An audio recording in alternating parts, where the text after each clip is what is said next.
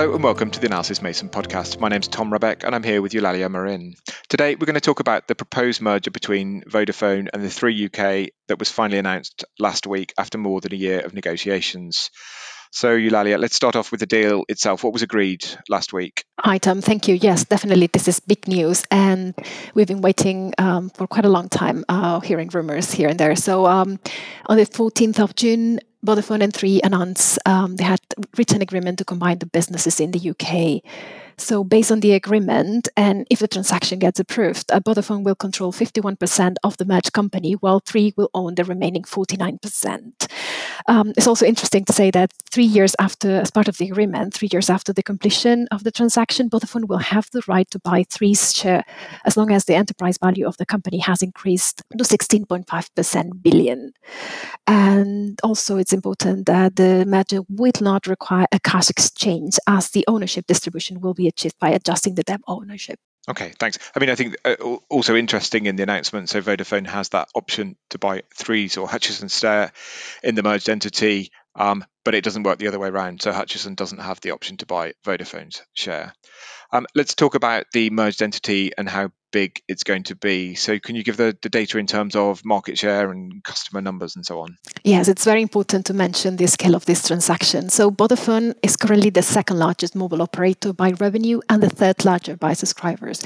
And Three is the fourth operator in both measures. So, um, the combined entity will become the largest mobile operator in the UK, both in terms of revenue and subscribers.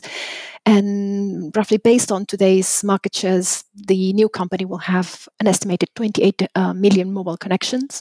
That's roughly around 32% of the market, and it will be responsible for the generation of uh, almost 35% of the total um, mobile services revenue um, in the UK. Yeah, I mean, I think it's interesting because quite often you see Vodafone cited as the third largest operator, which it is in terms of customer numbers, but clearly the customers for Vodafone are more valuable than the average uh, average of the market. They've got a big share of the premium, the post-pay top end of the market, and especially in business. So it is the second largest uh, in terms of revenue, which is why the merged entity will have a slightly higher share of revenue than connections. Um, but that's the mobile market. Let's just talk about the fixed market briefly as well. Yes, in the uh, fixed mobile, I mean, Vodafone's presence obviously is not as strong. Uh, they are the fifth largest operator uh, in the in the country, and Three doesn't really have a presence in the fixed broadband market. So yeah, it's got a few, maybe a few fixed wireless connections, but nothing, nothing. Yeah, yeah. So it doesn't really change the position of of the merged entity in fixed uh, fixed market. Um, let's go on to talk about the rationale behind the merger. Now, it's pretty straightforward. You're merging two relatively large mobile operators in the hope of making savings, exploiting other opportunities. Um, can you summarize the arguments that Vodafone and Three are making to support this transaction? Yes, the main rationale behind this merger is uh, definitely the generation of cost and capex synergies, as well as creating new opportunities for the market. So, um, in their announcement, Vodafone and Three said that they estimate that the annual cost and capex synergies could go over 700 million pounds by the fifth full year post completion this is quite optimistic so let's see what happens right? But uh, another important argument is um, relates to the um, investments in 5g infrastructure. So the merged company will definitely have a much uh, larger scale in order to be able to uh, roll out their own um, standalone 5g network. Uh, so they have committed around 11 million pounds over the next 10 years to roll out uh, a nationwide network and they are targeting 95% of the population by 2030 and 99% by 2023. Okay, I, think that's 11 billion rather than 11 million. Um, the other point, I, I, think, just going back to the cost savings. Now, they didn't talk about the number of employees uh, and, and, job cuts. Um, obviously, they were putting the, the positive arguments behind the merger, but clearly, job cuts are going to be part of it. Now, from our data, um, Vodafone UK has around 10,000 employees. Um, Three has around 5,000 employees. So clearly, jobs are going to be lost lost as part of that, and that will form, I guess, a big part of the uh, a big part of the cost savings. Yes, I mean definitely. I mean, job cuts are definitely in the menu, whether the transaction goes ahead or not. Um, yeah, yeah. I mean, Vodafone's already got other announcements for job cuts anyhow separately, but I, I would imagine there's going to be job cuts uh, over and above what they've already announced. Um, let's go on and talk a bit about the challenges facing the transaction. I, I think there are a bunch of different issues that we we identified. Let's start off with regulation.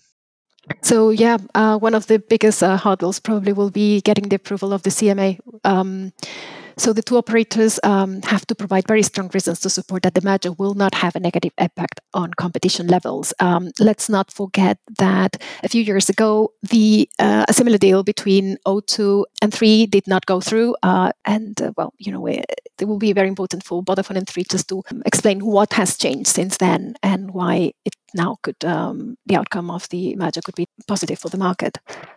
Yeah, I mean, I think it's interesting. I was looking at the data for MVNOs back when they when the O2 3 deal was first announced, um, and they had more or less exactly the same market share. It was about 16% of, of subscribers back in back in 2015, which is more or less the level it is today. Um, so that's not an argument they can use. There are other arguments they're going to put forward, like um, trying to say that the wholesale wholesale deals will be more more competitive and so on. But yeah, they're going to have to say why the market is different from from back in 2015. Um, the other big challenge, I think, is around the, the networks themselves and restructuring those networks. Um, so, do you want to talk about the, the various different network sharing agreements they've got right now? Yes, um, well, Vodafone has an active and passive network sharing deal with O2, and Three has a passive infrastructure joint venture with EE.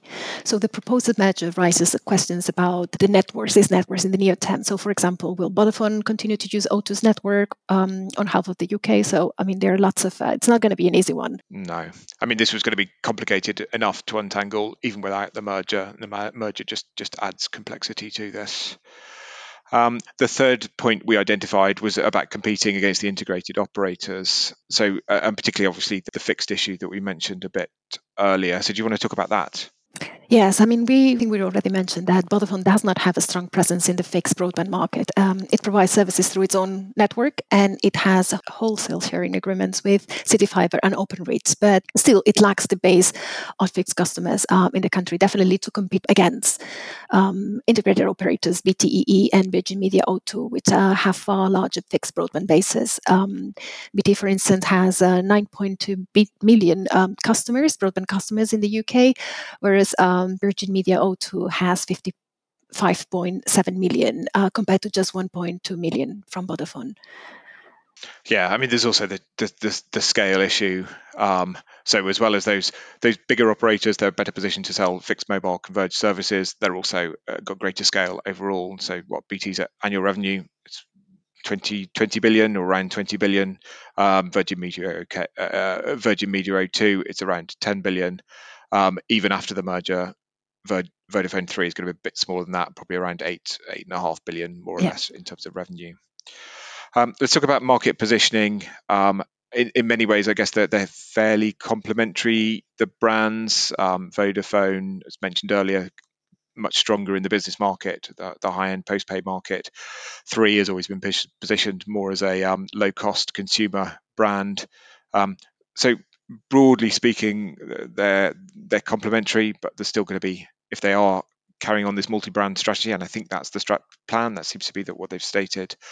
Um, that there'll still be issues around uh, managing those different brands and uh, trying to avoid any internal competition Yes, definitely. There's going to be there's some complementarity between uh, between the com companies, but um, but they will have to be uh, very clever in just not uh, making sure that there's no internal competition. And um, perhaps the situation could be a lot simpler in the business market, where business with Vodafone has a far larger share of the market, despite um, Three's repeated efforts to, to grow in this um, in this segment, this part of the market. Yeah. Yeah, and, and then the last uh, issue we touched on um, in the article that we wrote about this was around fixed wireless access. Now, Vodafone and Three, in their support for the deal, they've really pushed um, the, the idea of them becoming a, a much bigger fixed wireless player, uh, much better able to compete. I, I, think they said they'll be able to provide a, a, a fixed wireless access to 82% of households in, in the UK. Um, and obviously, they've seen the success that T-Mobile and Verizon have had in the US. Um, all of that said, the, the market's clearly very different in the UK from the US. There's much more competition in the UK. Its prices are much lower, and and, and so on. Um, I, I, think the other general point is that fixed wireless is a poor substitute for fiber on pretty much every every measure. It's not as fast, it's not got as much capacity, it costs more, it uses more energy, and so on. But also the rollout of fiber in the UK is happening very quickly. So according to our forecast, by 2028, uh, almost 90%, so 89% of premises will have access to at least one fixed alternative offering a gigabit per second. Um, all of which means that fixed wireless we think will remain a niche product in the UK as it will in, in, in most countries. So it's a big part of their argument, but probably won't have that much of imp- impact on the market overall. Okay, great. Well, well, thank you for that, um, Eulalia. I mean, this feels like a, a, topic that we'll come back to again. Um, as I mentioned, this um, is based on an article that we've written. We'll put a link to that in the show notes. Um, and if you'd like to automatically receive future episodes, please subscribe to the Analysys Mason podcast. We also welcome your comments, feedback, and reviews. Thank you for listening.